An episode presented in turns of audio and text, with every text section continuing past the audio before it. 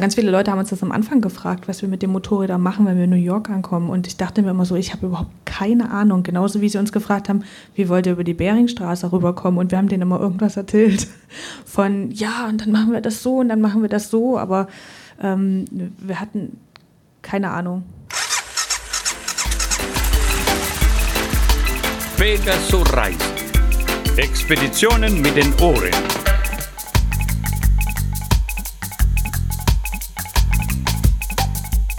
Herzlich willkommen zu Pegasus Reise. Yeah! Der erste Live-Podcast. Genau, das ist der Motorrad- und äh, Reise-Podcast und wir sind Sonja und Claudio und wir haben gedacht, die hundertste Folge, das ist heute. Es gibt schon 100 Folgen von Pegasus Reise und da haben wir jetzt gedacht, wir machen mal was Besonderes und zwar machen wir einen Live-Podcast. Publikum habt ihr ja schon gehört, wir sind nämlich hier im Café Steinbruch in Duisburg im Saal. Ja, Da, wo normalerweise unsere Lagerfeuerabende stattfinden. Äh, Und heute Abend werden wir auch wieder einen Vortrag hier zeigen. Und da haben wir uns gedacht, nutzen wir das, wo wir schon mal hier sind und nehmen hier auch gleich einen Podcast auf. Richtig. Und äh, ich finde es nochmal, könnt ihr noch einmal jubeln, ja? ja, total begeistert. Ja, ja, weil sonst sitzen wir immer im, äh, in der Küche oder auf dem Sofa und irgendwie ist das so toll jetzt hier in dieser Atmosphäre. Wir haben Gäste für unser Interview heute dabei. Und das sind die Künstler Leaving Home Funktion. Bitte kommt einmal auf die Bühne. Das ist die Anne, der Kaupo und der Johannes. Johannes ist noch draußen am Rauchen. okay. Ja, dann fangen wir mit euch beiden an. Genau, stellt euch äh, doch einmal euch beide vor. Wer seid ihr und was macht ihr? Wer bist du, Kaupo? Ich bin Gaupo, ich komme aus äh, Estland und ich hatte Johannes und äh, Anne und Elle in Halle Saale getroffen. Zehn, zehn Jahre vor, vor zehn Jahren mit dem Kunststudium. Genau. Äh, wir haben beide, also Kaupo für ein Auslandssemester und äh, Johannes und Elisabeth auch. Wir haben an der Kunsthochschule studiert in Halle an der Saale und äh, haben uns dort kennengelernt. Und Effi haben wir, die ja dann auch, also die ist ja heute nicht hier, aber die haben wir an, ähm, in Rotterdam auf einer Künstler-Artist-Residency kennengelernt. Und du bist die Anne. Genau, ich bin die Anne. Und Johannes ist jetzt auch zurück. Genau, Johannes. Hallo, ich bin Stell Johannes. dich mal vor. Hallo, ich bin Johannes, auch aus Halle. Und auch Künstler. Und auch Künstler, ja. Genau, das fand ich immer ein bisschen äh, seltsam, euch sozusagen als äh, die Künstlergruppe vorzustellen, äh, Leaving Home Funktion. Habt ihr euch als, als Künstler, genau, ihr seid eigentlich normalerweise mehr, habt ihr gerade schon gesagt, fünf Leute, ist das richtig? Ja. Ähm, habt ihr euch extra für diese Reise, die ihr gemacht habt, von Halle nach New York, so als äh, Künstler zusammengefunden oder habt ihr euch schon, kanntet ihr euch schon vorher, dass ihr schon mal irgendwelche Sachen gemeinsam gemacht habt? Also, äh, wir drei kannten uns vor, also wir kannten uns eigentlich schon vorher. Aber so direkt zusammengearbeitet haben wir noch nie. Und für uns war das in erster Linie keine Reise, für uns war das ein Projekt, das wir zusammen umsetzen. Und eigentlich war, das, war es immer ein offenes Projekt, also konnte jeder daran teilhaben, der wollte. Und wir waren eigentlich der Kern sozusagen. Wir haben gedacht, okay, wir haben fünf Leute, wir, wir probieren das, aber eigentlich kann jeder mit. Und ja, wir kannten uns auf jeden Fall. Euer Projekt war, dass ihr mit fünf, nee, vier Motorrädern, Ural-Motorrädern, Ural-Gespannen, das sind also so alte russische Motorräder mit Beiwagen, ähm, von Halle nach New York gefahren seid, allerdings nicht den kurzen Weg, sondern den weiten Weg Richtung ostwärts, einmal quer durch Sibirien. Äh, also einen richtig langen Weg, wart zwei Jahre unterwegs. Wie seid ihr auf diese Idee gekommen, so eine Reise zu machen? Ähm, eigentlich fing das an damit, dass meine Schwester nach Kanada gezogen ist und ich ihr erzählt habe, ich will dich besuchen, aber ich komme nicht mit dem Flugzeug. Und dann war natürlich war die erste Idee, okay, da liegt ein Meer dazwischen, dann kaufen wir uns ein Segelboot. Und dann haben wir uns ein Segelboot besorgt und sind losgesegelt und sind dort in den Sturm gekommen und werden fast gekentert. Und aber in diesem Sturm wurde uns klar, wir fahren nicht mit dem Segelboot und nicht über den Ozean. Wir müssen den Landweg finden. Und dann haben wir dann ein adäquates Vehikel gesucht, was dem Segelboot sehr ähnlich ist und sind auf die Ural 650 gekommen. Wo ist die Parallele zwischen einem Segelboot und einer Ural? Na, das, das Beiwagen, der Beiwagen wird ja auch Boot genannt. und dann schaukelt das, und dann, das ist doch fast wie ein Boot. Ich habe gehört, ihr hattet vor der Reise noch nicht mal einen Führerschein. Also habt den sozusagen erst äh, kurz vorher gemacht, damit ihr überhaupt diese Reise antreten könnt. Ja, damit wir lossegeln können, brauchten wir noch einen Führerschein. Gut, okay. Ähm, wir haben ja hier äh, unter den Zuschauern auch einige Menschen, die selber viel Motorrad fahren, die sich so ein bisschen auskennen. Und äh, da ist äh, in der Szene die Ural eigentlich äh, verschrien, hat einen sehr, sehr schlechten Ruf, ähm, weil dieses Motorrad äh, dazu neigt, öfter kaputt zu gehen. War das auch eure Erfahrung?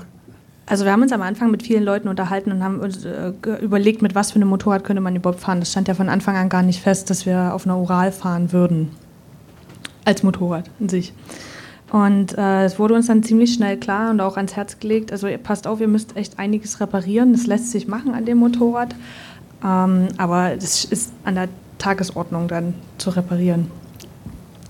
Und äh, genau, und das haben wir dann aber auch zu unserem Konzept gemacht, dass die Panne eben der, ja, der kommunikative Schlüssel zu der Bevölkerung vor Ort ist. Und wir haben verdammt viele Leute kennengelernt. Genau, weil der größte Teil eurer Reise führt ja eben halt äh, durch, durch Russland und durch Osteuropa. Ne? Also Genau, also es, ich finde es ja total interessant, wie unterschiedlich dieses Motorrad auf den verschiedenen Kontinenten eben wahrgenommen wird. Ja? Also in Deutschland und in Nordamerika ist es schon so, dass es eher so ein Trend ist, so ein Retro-Ding vor allen Dingen. Mhm. Äh, auch die neuen Urals, die eben produziert werden, die 750er. Mm, in Russland ist es so, die Dinger will keiner mehr sehen. Und die, man versteht dort nicht, was ich verstehen kann, warum man sich eine Ural 750 für äh, 20.000 Dollar und aufwärts kaufen soll. Ja? Und das ist halt sehr interessant, dieser Punkt. Und dass es aber auch wirklich Orte gibt, wo dieses Motorrad im Alltag noch wirklich als herkömmliches Vehikel benutzt wird. Das fand ich sehr interessant. Das heißt, ich kenne das so, als ich damals meinen Führerschein gemacht habe und ähm, dann wollte ich unbedingt einen Trabi haben. Und meine Verwandtschaft sagte so, bist du verrückt? Das war nämlich gerade so kurz nach der Wende und die konnten das einfach nicht verstehen, warum ich jetzt unbedingt einen Trabi haben wollte. Aber das ist ja jetzt eine andere Geschichte. Ähm, also mich interessiert nochmal, ähm, was für eine Bedeutung für euch die Mopeds hatten, die Motorräder. Also waren die jetzt ähm, irgendwie auch so ein Mittel, um mit den Leuten in Kontakt zu treten? Oder was für einen Stellenwert haben die Motorräder für euch gehabt? Na, die haben ganz verschiedene Rollen gehabt. Also sie waren unser fahrendes Zuhause, unser fahrendes Studio. Äh, sie waren unsere Kommunikationsplattform und im Endeffekt auch das Vehikel, mit dem wir uns fortbewegt haben. Sie waren Hassobjekt Nummer eins, ständig. Äh, sie Warum? waren Das, das werde ich dir später schon noch erzählen. äh, ja, Hassobjekt Nummer eins, aber auch jeder hat seins doch auf seine Weise, Art und Weise lieb gehabt und wollte äh, ja, damit auch weiterkommen im Endeffekt. Mm. What did the motorcycle mean to you?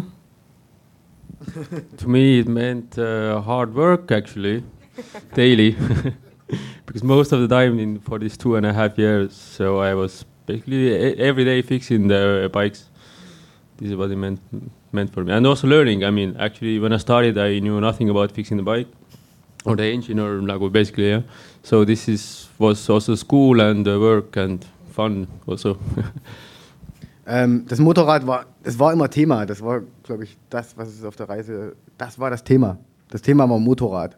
Und wir kamen, wir kommen halt nicht aus so einer Motorrad. Äh, sondern für uns war das eine komplett neue Erfahrung. Und dann war das für uns klar, wir widmen uns jetzt zwei Jahre einem Motorrad, einem Vehikel.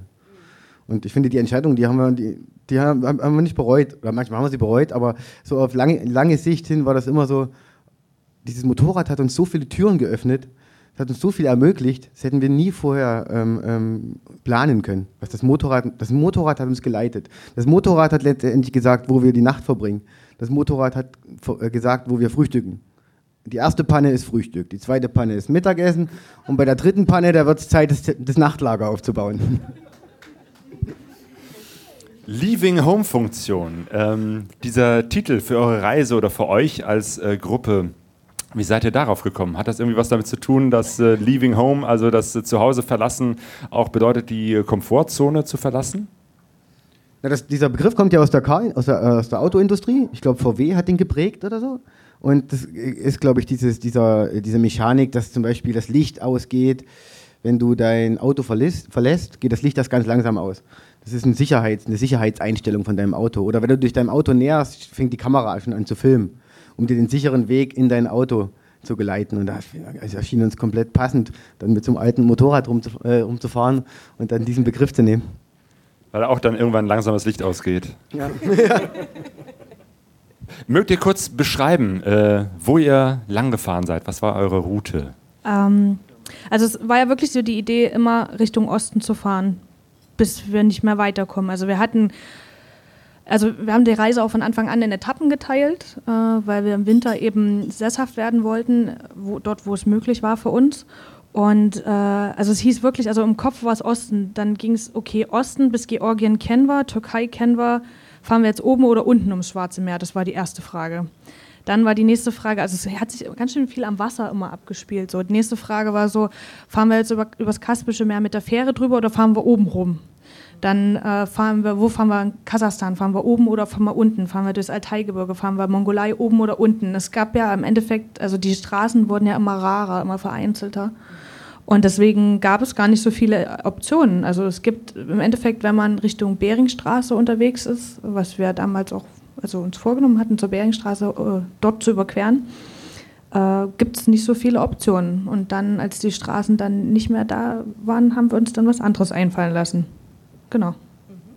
Und dann eben, ja, durch die, durch die Staaten war dann relativ klar.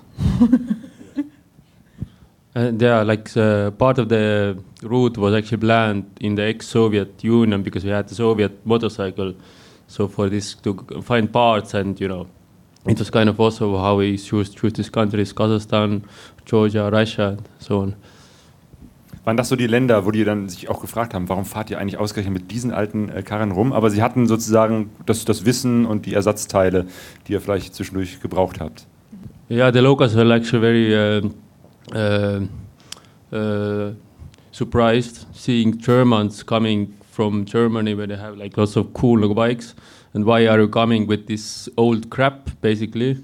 So they were just like, oh my god. They were calling their friends, and you're like, and then uh, yeah, like many people just came out, just like saw us from the window fixing the bike, and they uh, gave us some bars uh, which ha ha have been um, lying in their garage for the last 20 years or so. So, So, the yeah. people wanted to help you Ja, to ja. survive. Absolut, ja. Die Leute wollten euch helfen zu überleben. Und ich meine, ihr seid ja durch Gegenden gefahren, wo man so denkt, oh, hier möchte ich jetzt eigentlich nicht gleich mit einem Motorschaden liegen bleiben. Und ich weiß nicht mehr, in einem ähm, älteren Interview, irgendjemand hat auch von euch gesagt, ja, egal äh, wie einsam das war, wenn wir irgendwie liegen geblieben sind, dann kam von irgendwoher jemand und hat uns geholfen, ne? Oder, ach nee, du hast ja schon. Äh, ja, das war eigentlich, also da konnte man, das kon da konnte man drauf warten. Also es gab dann zwar auch mal Gegenden, wo wir tagelang niemanden gesehen haben, aber es hat sich immer irgendwie jemand aufgetan, immer irgendein Schweißer. Ich erinnere mich an eine Geschichte, da hatte Elisabeth einen gebrochenen Rahmen, mal wieder. Und äh, Kaupo auch, glaube ich. Und dann äh, war an dem Ort aber nichts. Das war auf dem Weg nach Jakutsk. Das sind dann, ja, vom Baikalsee sind das 4000 Kilometer und da werden die Siedlungen halt immer weniger und immer vereinzelter und das Einzige, was es gab in dieser Siedlung, war auch kein Mensch auf der Straße irgendwie. Es stand einiges leer, war so ein Katielna, also so ein ähm, Heizwerk, wo die mit Kohle, wo die wirklich tausende Tonnen Kohle hochbringen, um dann im Winter eben die Siedlung beheizen zu können, warmes Wasser an, zu, anzubieten. Und äh, sind die beiden da reingegangen und da war so ein ganz grimmiger Mann gewesen. Und der hat sich dann aber als sehr hilfsbereit herausgestellt und äh, hat das geschweißt und hat ihnen dann sogar noch eine Führung in diesem Heizwerk gegeben. Und ja, das sind immer wieder solche Momente, wo man sehr überrascht wurde oder äh, sich eigentlich aus seiner Voreingenommenheit bewusst wird. Weil wenn es die nicht gäbe, würde die Überraschung auch nicht so groß sein. Ne? Ihr habt zwischendurch, äh, du hast es gerade gesagt, äh, euch äh, ein Winterlager äh, aufgeschlagen. Ähm, wir haben auch schon mal ein Interview mit euch aufgenommen damals. Da wart ihr gerade in Georgien, da haben wir miteinander geskypt. Wer das nachhören möchte, äh, ist Pegaso-Reise Nummer 74, wo wir miteinander gesprochen haben. Ähm, danach habe ich natürlich eure Reise weiter verfolgt. Äh, ihr habt ein bisschen was geschrieben auf der Homepage. Es gab Videos, die später rausgekommen sind. Ich habe so ein bisschen das Gefühl, dass erst nach Georgien das, das Abenteuer richtig losgegangen ist. Wie war das, als ihr da äh, von eurem Winterlager in Georgien aufgebrochen seid? Also ich glaube, das war der größte Moment auf der ganzen Reise, war, als wir endlich die russische Grenze passiert haben. Und dann waren wir umgeben von fachkräftigem Personal. Also die Leute wussten alle, worum es ging. Und konnten die Motorräder viel besser reparieren als wir. Und für uns hat dann die Schule angefangen. Ne? Das war ein schöner Moment, also wirklich dann. Ich habe noch mal eine Frage zu diesem Winterquartier, was ihr in Ge Georgien hattet. Wie war das, so lange an einem Ort zu sein auf der Reise? Also nicht nur zu fahren und zwei oder drei Tage an einem Ort zu sein, sondern wirklich, ihr wart fünf Monate oder wie lange an einem Ort? Ja, sechs Monate, ja. Hm, sechs Monate sechs waren Monate. wir in Georgien. Hat sich da noch mal so in der Begegnung mit den Menschen so einiges getan oder ja, erzählt mal. Na, für uns war es einfach der, die, die, uns gab es die Möglichkeit, intensiver in die Kultur einzutauchen. Und da war Georgien prädestiniert dafür, weil keiner von uns spricht Georgisch. Mhm. Und, äh, und erstmal, man kann sich mit Russisch verständigen. Aber das war für uns so eine komplett neue Erfahrung. Jeder von uns war schon mal in der Türkei gewesen. Jeder war schon mal ähm, auch in Polen und so gewesen. So. Aber Georgien war so die Grenze von dem, was wir gekannt haben. Und das war für uns ein super, ein super Punkt, uns auf die nächste Etappe vorzubereiten. Und dann ist Georgien auch so ein Land, das hat so viel, so viel zu bieten an, an Landschaft das war für uns super, auch die Motorräder auszuprobieren. Da gibt es schon die ersten Flüsse, die man probeweise überqueren kann oder die Straßen wären unwegsamer. Also da war Georgien echt super. Und die Leute natürlich auch da. Die äh, Leute sind komplett offen so und es war echt schön in Georgien. Ja, Flussdurchquerungen, das ist, glaube ich, so ein Stichwort, ähm, was dann äh, öfter auftauchte. Ihr wart dann eben halt unterwegs durch Russland, durch den sibirischen Teil ähm, und da gibt es ja auch die berühmt-berüchtigte Road of Bones. Da seid ihr auch mit euren Ural-Motorrädern unterwegs gewesen. Wie ist das? The Road of Bones. Uh, there is this one part of the road which has been closed for the last 15 years. And uh, some bikers go there just for fun and you know do a challenge. And so we thought, okay, we, we should also go there. Uh, but actually, our bikes were not made for this. So this was one of the highlight of the whole journey, actually, because we really had to push ourselves, and we ran out of food, we ran out of cigarettes. oh. and uh, yeah, it was it was quite uh, quite a challenge. Mm. So. Ich muss noch mal fragen, also war das so, diese, diesen Abschnitt, den ihr da gefahren seid, ähm, der war eigentlich gesperrt und ihr habt dann illegalerweise also ihr seid dann einfach, habt gedacht, ja, wir fahren jetzt mal um die Absperrung rum. Naja, das ist nicht in dem Sinn gesperrt, dass man da, dass das so. verrammelt ist oder verriegelt oder Sondern so, einfach ne? nur, es Also es wird einem nicht empfohlen, durchzufahren. Ja. das haben die Einheimischen auch sehr klar gemacht, aber das haben wir vorher schon oft gehört, bevor mhm. wir durch äh, Mongolei gefahren sind oder andere Offroads, haben die Leute gesagt, ja, da kommt ihr nicht durch und so. Und mhm. wir haben natürlich auch schon immer so ein bisschen nach, so nach einem Limit gesucht oder was kann man, äh, wie kann man sich so aus dem Gewohnten herausbewegen und sich praktisch neu Herausforderungen stellen, im Endeffekt, so banal wie das auch klingt, aber genau, zu testen, was die Maschinen können, zu testen, was wir physisch leisten können äh, und wie wir uns einfach behelfen mit einfachen Mitteln und wie wir planen können, weil die Idee war ja wirklich weiter in den Norden zu gehen, wo man wirklich für mhm. tausende Kilometer keine Zivilisation antrifft und genau, ich glaube, das war eine sehr gute Entscheidung, denn wir haben da einen Riesenbatzen an Erfahrung sammeln können, mhm. der uns dann später weitergeholfen hat. Seid ihr denn da auch so an, an Grenzen gestoßen, also so körperlich, ähm, geistiger Art, dass ihr irgendwie dachtet, boah, es geht jetzt nicht mehr weiter? Ja, also wie Koppo schon gesagt hat, uns ist das Essen ausgegangen und wenn mhm. man dann äh, zwei Tage lang bei harter körperlicher Arbeit äh, nichts isst und dann noch äh, irgendwie es anfängt zu schneien und durch eiskaltes Wasser wartet und so und dann wirklich diese fast also eine Dreiviertel Tonne schweren Motorräder durchs Wasser zieht, ist, kommt man schon an seine Grenzen. ich glaube, das darf jeder behaupten.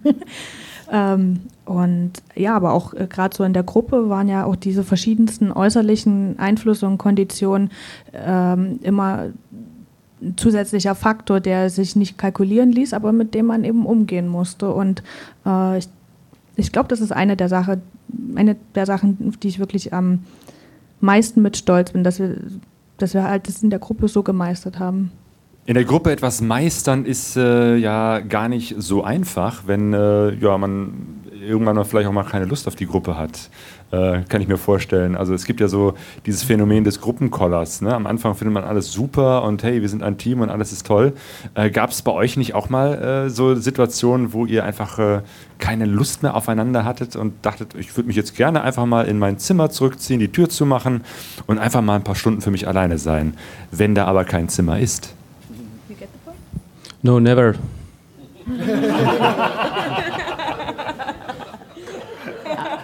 I'm not sure if you got the content right, though.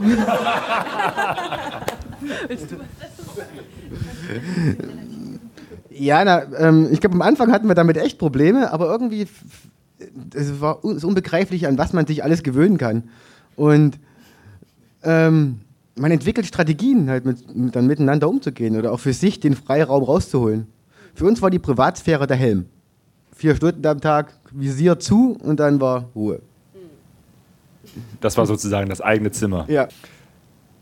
Ab- Aber als Gruppe habt ihr sozusagen das gut gemeistert. Hat, haben sich da irgendwann mal so, so bestimmte Rollen her- herausgeschält, dass, äh, weiß ich nicht, jemand für bestimmte Dinge zuständig ist und man, äh, weiß ich nicht, den, den Weg finden und suchen, jemanden überlässt und jemand anders ist vielleicht dann eher fürs Reparieren zuständig? Ja, na klar, das kam, das kam ja damit einher, dass wir die Motorräder schon nach Them Themen gepackt haben. Da war ein Motorrad, das hatte die Küche, ein Motorrad hatte die Ersatzteile, ein Motorrad hatte das Filmequipment und da waren dann schon irgendwie Rollen, Rollen da, ja. Aber eigentlich war es so, dass jeder, jeder alles machen konnte, wenn er wollte. Ja, äh, apropos, ne? Also so, was man so mitnimmt auf Reisen, ne? So Uralgespanne, da passt ja unheimlich viel drauf. Da ne? geht einiges rein, ja. Und ihr hattet ja auch viel Ersatzteile, denke ich mal. Aber ihr hattet auch so ein paar exotischere Sachen, ne? Wie war das nochmal mit dieser äh, Schwimmbrücke oder mit dieser mit dieser Kon so MacGyver-Konstruktion? Ihr habt da irgendwie für die Flussüberquerung euch doch irgendwas zusammengebastelt, ne? Na, äh, das war bei uns war es ja so, die ganze Reise mit New York, das war so, okay, New York ist so ein entferntes Ziel und wir gucken einfach mal, wie weit wir kommen. Von uns hätte keiner gedacht, dass wir mit den Dingern wirklich bis nach Russland kommen. Und dann äh, stehen wir aber dann da oben und sehen die Bedingungen und dann müssen wir uns irgendwie anpassen. Und dann ist das Motorrad natürlich super, um irgendwie äh, dran rumzubauen. Und dann haben wir angefangen, das Motorrad den Gegebenheiten anzupassen. Haben quasi ähm, Schwimmkörper dran gebaut, um uns auf den Flüssen bewegen zu können. Oder hatten eine, haben dann eine Brücke, die wir hinterhergezogen haben, um die Flüsse überqueren zu können.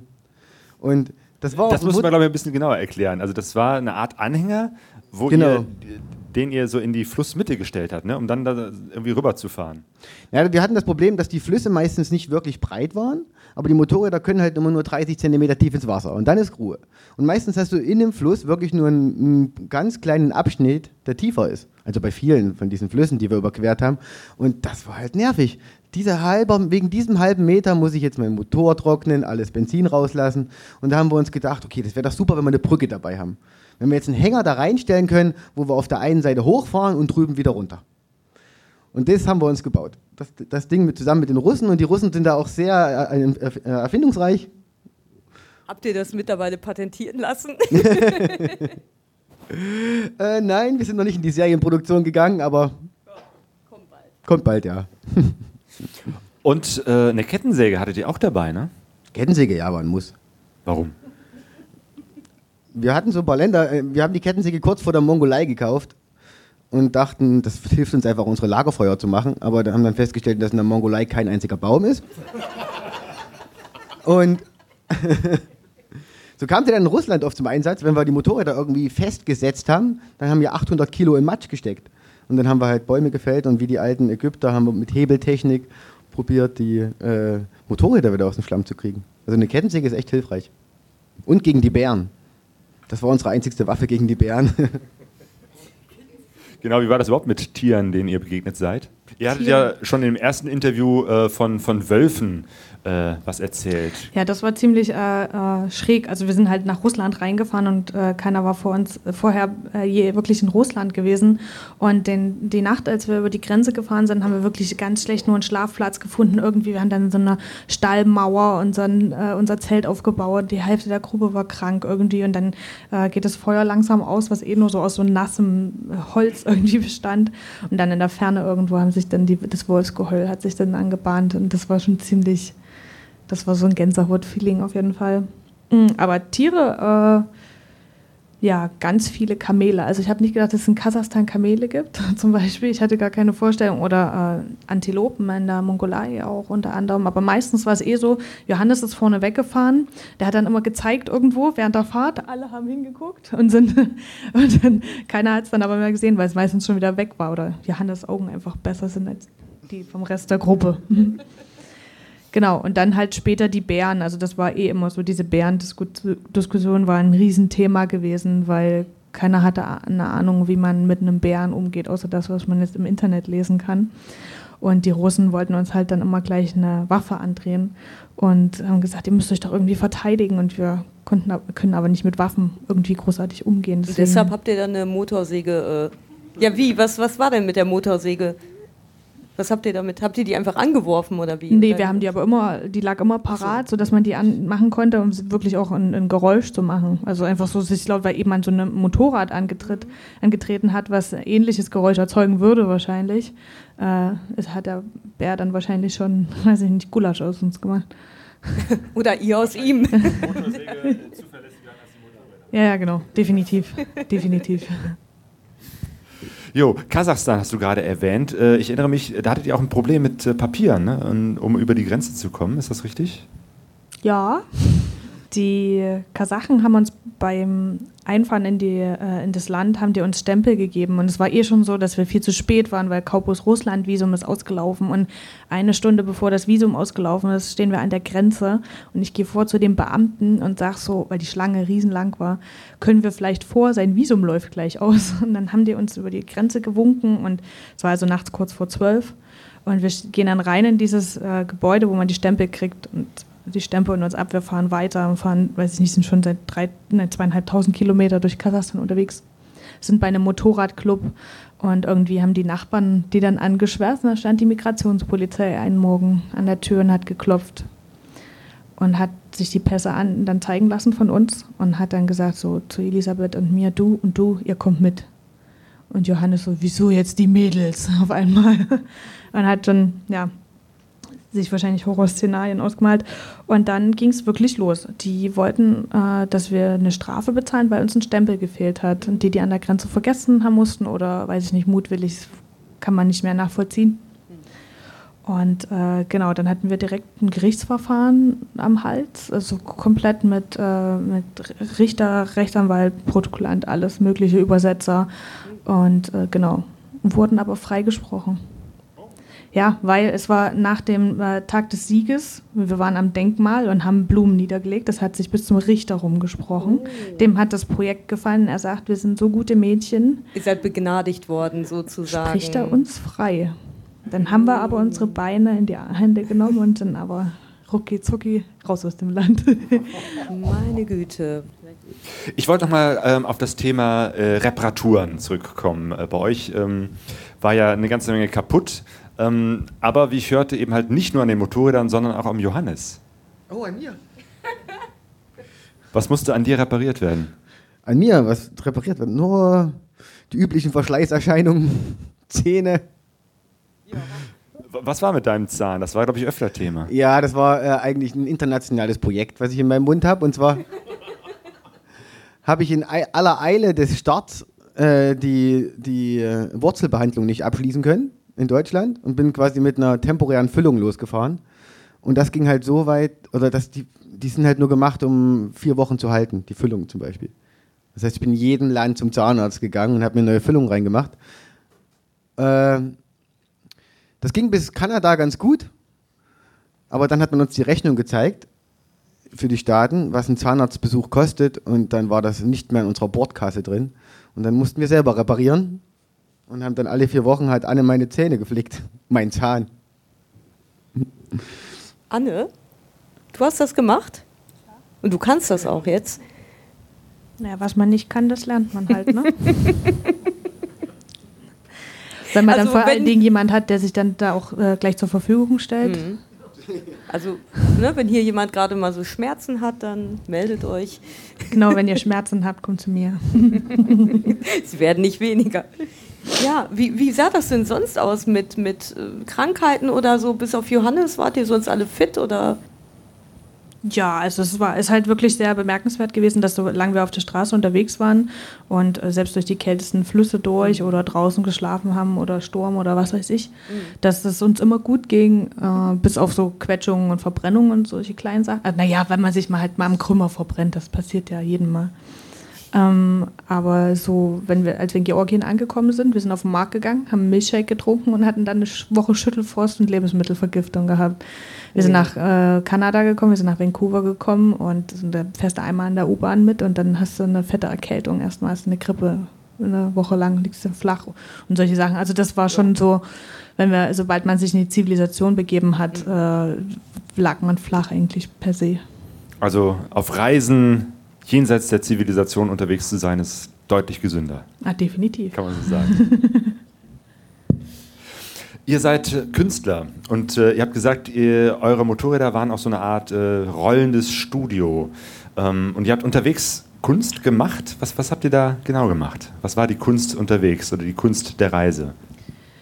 Na, die Idee, also die Idee war schon von Anfang an so, dass wir praktisch eine, zwei Etappen aus der ganzen Reise machen, über diese kleinen Etappen hinaus, sodass diese erste Etappe, die Reise an sich eben dieses, diese praktisch diese Forschungszeit ist, an der wir die ganze Informationen sammeln und auch äh, schauen, wie man das interpretiert oder in welche Richtung man gehen kann damit, in welche Arten der Visualisierung und der Auslegung und äh, eben auch so ganz wichtige Fragen stellen kann und dann äh, Leute wirklich gezielt interviewt zum Beispiel dass wir praktisch die ganze Information sammeln, die sich uns so zugänglich macht. Und jetzt in der zweiten Etappe, also praktisch in dieser Nachbereitungszeit, arbeiten wir das Ganze auf. Und wir haben in der Uni haben wir uns, also die Jungs haben äh, Bildhauerei Keramik studiert, die äh, machen ganz viel mit Porzellan und äh, aber auch Beton und aber Skulpturen und gerade auch groß. Elisabeth und ich, wir haben auch Bildhauerei studiert, aber mit dem Fokus auf Glas und Installation viel. Und ähm, Effi hat Grafik, äh, hat äh, äh, Fine Arts studiert, also Kunst auch, und hat, macht viel mit Grafik, Animation und Zeichnung. Und äh, diese klassischen Medien, die wir vorher genutzt haben, haben wir eben praktisch schon mitgenommen teilweise. Also natürlich ähm, dieses, also wenn, wie man an Sachen arbeitet, wie man damit umgeht. Und im Endeffekt erscheint uns das Motorrad natürlich auch wie eine Installation, gerade wenn man es als skulpturales Objekt betrachtet. Darüber hinaus ist aber so eben, dass wir einfach unsere Medien auch geändert haben, weil wir haben gezielt gefilmt, wir haben äh, fotografiert, wir haben geschrieben ganz viel. In vielen unserer Videos oder äh, auch anderen Sachen sind halt fließen Zeichnungen, Animationen mit ein. Äh, man, es ist wirklich nicht so begrenzt zu sehen, wie man diesen Begriff Kunst oder ja so generell geläufig kennt. Also das ist ähm, so euer Verständnis von Kunst ist eben dann doch ein klar ist, ihr habt halt eine bestimmte, ihr habt bestimmte Wurzeln eben, wo ihr euch verortet, ähm, welche Kunst ihr gelernt habt, aber an sich ist es dann doch dieses übergreifende Projekt und äh, die Erfahrungen, die da einfließen. Übrigens, wirklich, eure Videos, die gefallen mir super gut, die sind echt klasse, ihr müsst mal schauen, müsst mal bei YouTube googeln, also es ist wirklich, ich muss, das, muss immer so lachen, also diese eine Geschichte, wo dann auf einmal so ein, so ein Uralgespann so langsam ins Bild kommt und ihr habt da irgendwie so eine, wie so eine Theaterkulisse oder so dran gebastelt, also es macht wirklich Spaß, guckt da mal nach, das ist wirklich toll. Hat sich denn eu, hat sich denn so euer, euer Kunstverständnis oder überhaupt euer Weltbild jetzt verändert durch die Reise? Ist da irgendwie, was ist so, ich meine, Reisen verändert ja immer, ne? aber ist da jetzt irgendwas bei euch so hängen geblieben, wo ihr dachtet, ja, das, das ist in Bewegung gekommen? Oh, was für, die Frage war, glaube ich, jetzt zu philosophisch. ähm, okay, vergesst die. Ich meine, ich meine, so eine Reise macht immer was mit dir. ja, klar. Und es ist halt schwierig, das jetzt so alles Ja. zusammenzufassen, was es denn wirklich gemacht Ja. hat. Aber ich glaube, ein was, was wirklich heraussticht, ist einfach das Gefühl, es machen zu können. egal was, ob das jetzt die Reise ist oder ob, ob es irgendwas anderes ist, Mhm. einfach so, okay, wenn ich an diese Idee glaube, dann, dann, dann mache ich es einfach und dann, Mhm. dann lebe ich dafür. Und ich glaube, das hat, hat uns alle irgendwie mehr oder weniger permanent sagen, glauben lassen, das wirklich zu schaffen. Und es hat uns Kraft gegeben, auf jeden Fall. Und das hält auch bis jetzt durch, sozusagen. Ich glaube, wir werden, wir werden bestimmt irgendwann wieder ein Projekt zusammen machen, wir in der Gruppe, was aber wahrscheinlich nichts mit Reisen zu tun haben wird. Irgendwas anderes. Und äh, ich glaube, das wird aber genauso aufregend. Einfach. Also was bei mir äh, geändert hat, jetzt auf die spezielle letzte Frage zurückkommt, so am, an Weltbild ist, äh, dass auch wenn man so viel gesehen hat, äh, ist es trotzdem schwierig, Sachen zu beurteilen natürlich, obwohl man so viel äh, von dieser frischen, von dieser Erste-Hand-Erfahrung gesammelt hat. Und was sich bei mir so ganz stark verhaftet hat, ist, dass wirklich alles einfach extrem kontextgebunden ist. Man kann auch, wenn man es gesehen hat oder wenn, wenn man so einen Alltag erlebt hat in anderen Ländern oder Leute kennengelernt hat, man kann es nur ganz schwer beurteilen, weil der Kontext ist einfach so unfassbar, dass äh, ja, das, was hier jetzt vielleicht noch durch die Medien ankommt, einfach total fehlleitet, egal wie gut, wie investigativ es gearbeitet ist. Also finde Mhm. Genau, ich glaube, irgendjemand von euch hat das auch gesagt. Ne, ihr wolltet euch einfach ein eigenes Bild dann machen. Das ist euch ja bestimmt auch sehr gut gelungen dann. Ähm, ja, jenseits von Berichterstattung. Ne? Also Äh, aber ich habe das richtig verstanden, dass äh, ihr noch äh, dran arbeitet, diese Reise aufzuarbeiten. Also dass das sozusagen, da, da kommt noch was. Oder ihr, ihr macht aus diesen Reiseerfahrungen jetzt noch etwas. was wir jetzt daraus machen aktuell. Ja. Also wir haben am, seit Anfang an äh, schon mit einem Verlag zusammengearbeitet, Karen Verlag hier aus Münster. Der hat das erste Buch von der Simpson-Reise auch verlegt und äh, unser Verleger und Freund natürlich, der auch Mechaniker ist unter anderem, also äh, über, also sehr guter Hobby, der, ähm, Mechaniker, der hat uns auch Besuch auf der Reise mehrmals und hat uns mit unterstützt in verschiedener Hinsicht und äh, genau, mit ihm machen wir gerade zusammen das Buch, das im Oktober erscheint, das erste.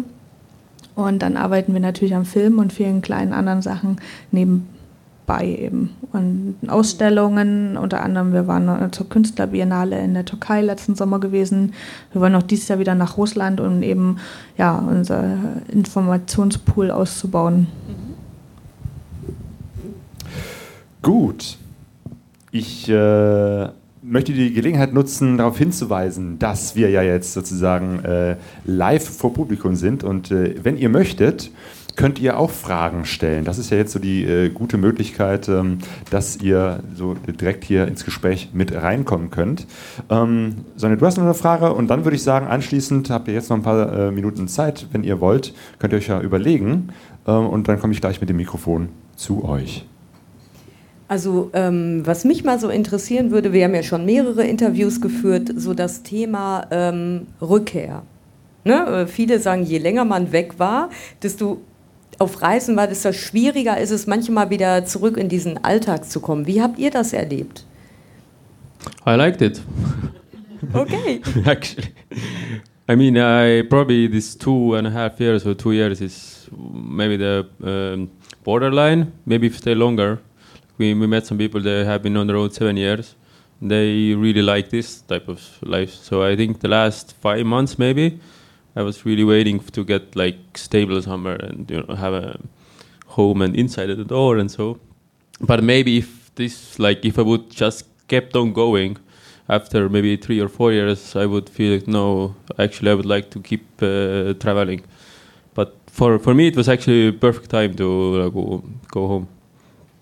And it's uh, okay to be back in Europe and uh, be back in this life. Yeah, totally. Because somehow now, nagu e- even maybe now it's more than a year, and now I feel that okay, this I have actually calmed down from this uh, experience. So I'm like actually starting to use this this package what I uh, actually learned.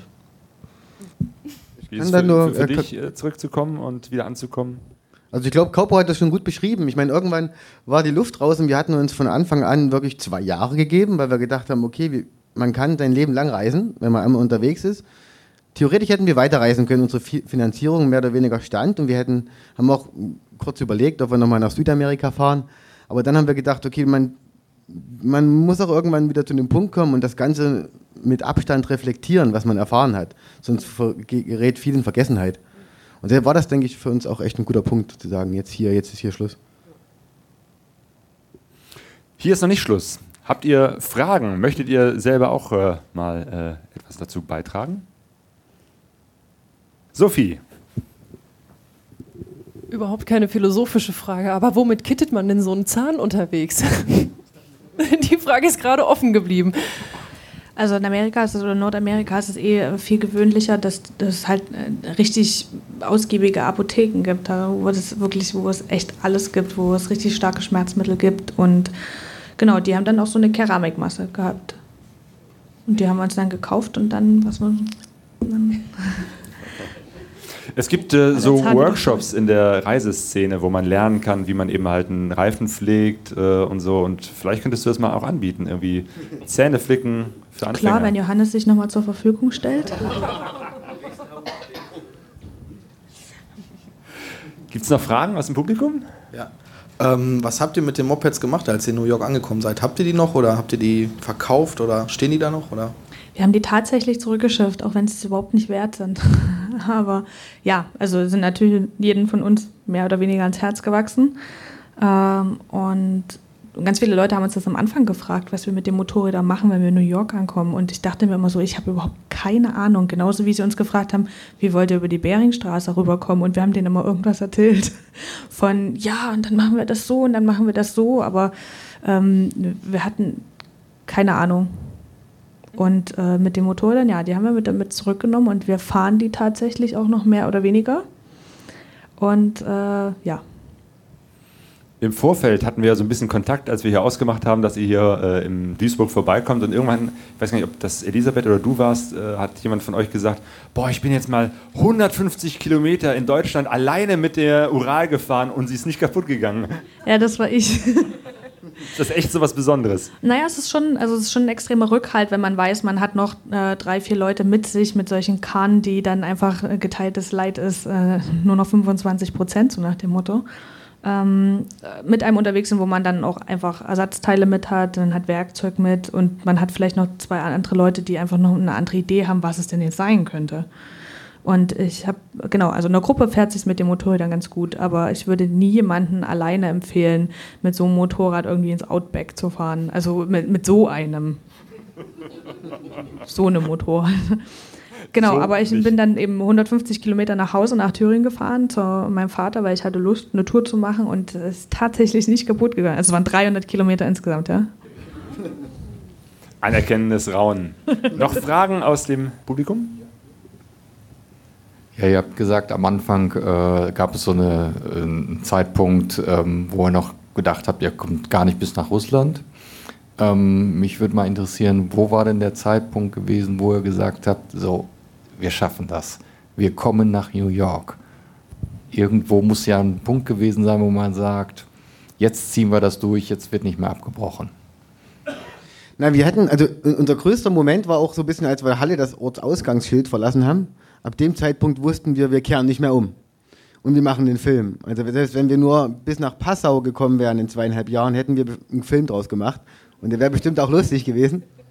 Aber ähm, wirklich, New York stand bis zuletzt auf der Kippe. Das hat, damals mit äh, Visa-Bedingungen zu tun gehabt. Wir waren ohne Visa unterwegs und weil wir es einfach zeitlich nicht geschafft haben. Die Motorräder waren einfach zu langsam. Und so war bis kurz vor New York war nicht klar, ob wir New York, erreichen. Da war das wirklich so, das Ortseingang, aus, äh, ein, das Schild zu sehen hier von New York, das war für uns wirklich, also wirklich überraschend, dass wir es wirklich geschafft haben. Das war nicht abzusehen, eine Woche vorher zum Beispiel. Wie hat sich das angefühlt, dann tatsächlich in New York nach zwei Jahren anzukommen? Das war ein wahnsinnig, wahnsinniges Gefühl. Ich glaube, wir sind so am Nachmittag um drei. Erst siehst du ja die Schilder und hältst es für, okay, das ist eine Illusion, irgendjemand hat das dran geschrieben oder so. Und dann fährst du wirklich, wenn du nach New York reinfährst, fährst du durch so einen Tunnel, durch die Unterführung und bist dann mitten in Manhattan.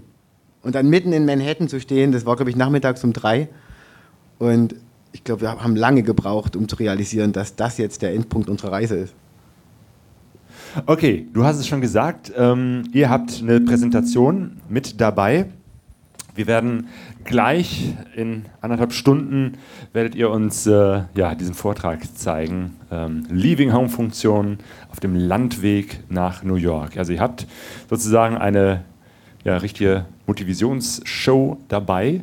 Ihr arbeitet noch an einem Film. Gibt es noch weitere Dinge, auf die man vielleicht aufmerksam machen sollte? Naja, das Buch, äh, an dem wir aktuell arbeiten, genau was ich vorhin schon erwähnt habe, das kommt im Oktober zur Frankfurter Buchmesse raus. Und äh, wir wollen das auch auf äh, Englisch und Russisch veröffentlichen. Und dann wird wahrscheinlich nochmal ein Textbuch, schieben wir dann nochmal nach, weil das erste Buch wird jetzt viel mit Bildmaterial und Zeichnungen und äh, sowas auskommen. Genau. Okay, ich bin sehr gespannt. Zum einen auf euren Vortrag gleich und äh, auf das, was da noch in der nächsten Zeit kommen wird. Ich äh, danke euch, dass ihr mit dabei wart. Wir werden. Ich natürlich auch.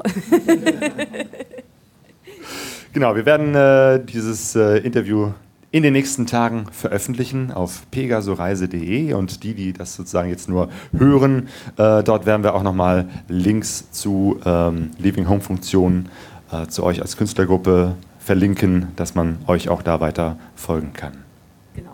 Also nochmal herzliches Dankeschön für euch, dass ihr da wart, dass ihr da wart.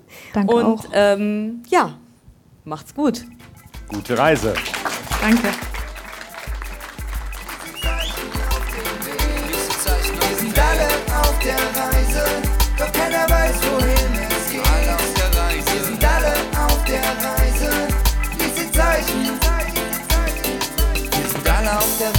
Alle auf der Suche, die Sehnsucht ist unser Motor.